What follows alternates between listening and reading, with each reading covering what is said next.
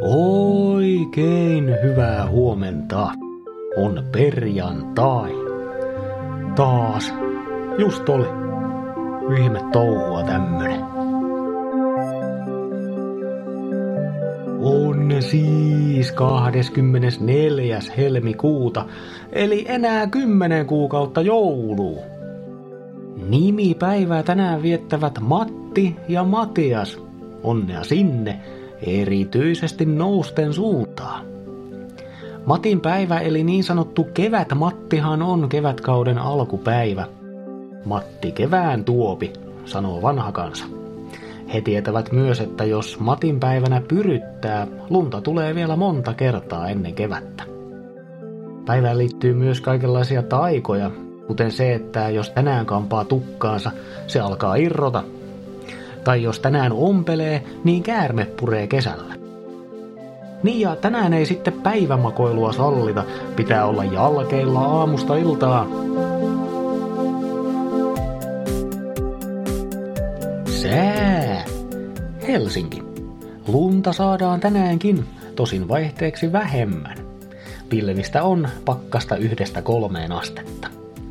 Kuopio poutaa jopa puoli pilvistä. Illalla vasta vähän lumisateen uhkaa. Pakkasta kolmesta yhdeksään astetta.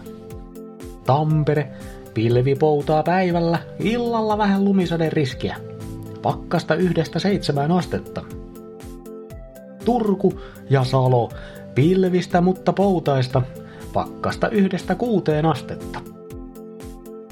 Ensi viikko näyttää muuten aika lämpöiseltä, vaan voihan se vielä muuttua. Tiesitkö muuten, että äärettömän apinajoukon lause on vähän hankala niellä? No kohta ainakin tiedät. Tämä äärettömän apinajoukon lause on itse asiassa teoreema ja ajatuskoe. Tämän teoreeman mukaan, jos apinalle antaa kirjoituskoneen ja äärettömästi aikaa, ennen pitkää apina on kirjoittanut koko Shakespearein tuotannon. Tämä ajatushan on kyllä täysin looginen. Koska ääretön määrä aikaa tarkoittaa samalla ääretöntä määrää kirjoituskoneen hakkaamista. Ja se puolestaan tarkoittaa ääretöntä määrää kirjainyhdistelmiä, Silloin seurauksena täytyy olla myös kaikki mahdolliset sanat ja kaikki mahdolliset virkkeet kaikilla mahdollisilla kielillä. Vaikka apina oletettavasti hakkaa kirjaimia satunnaisesti. Tätä apina-hommaa on muuten testattu. Eläintarhan apina häkkiin laitettiin tietokone. Kuukauden sisällä apinat oli hakannut konetta kivellä, paskonut koneen päälle ja kirjoittanut viisi täyttä sivua lähinnä S-kirjaimella taisi vaan loppua aika kesken. Näin on viikko paketissa.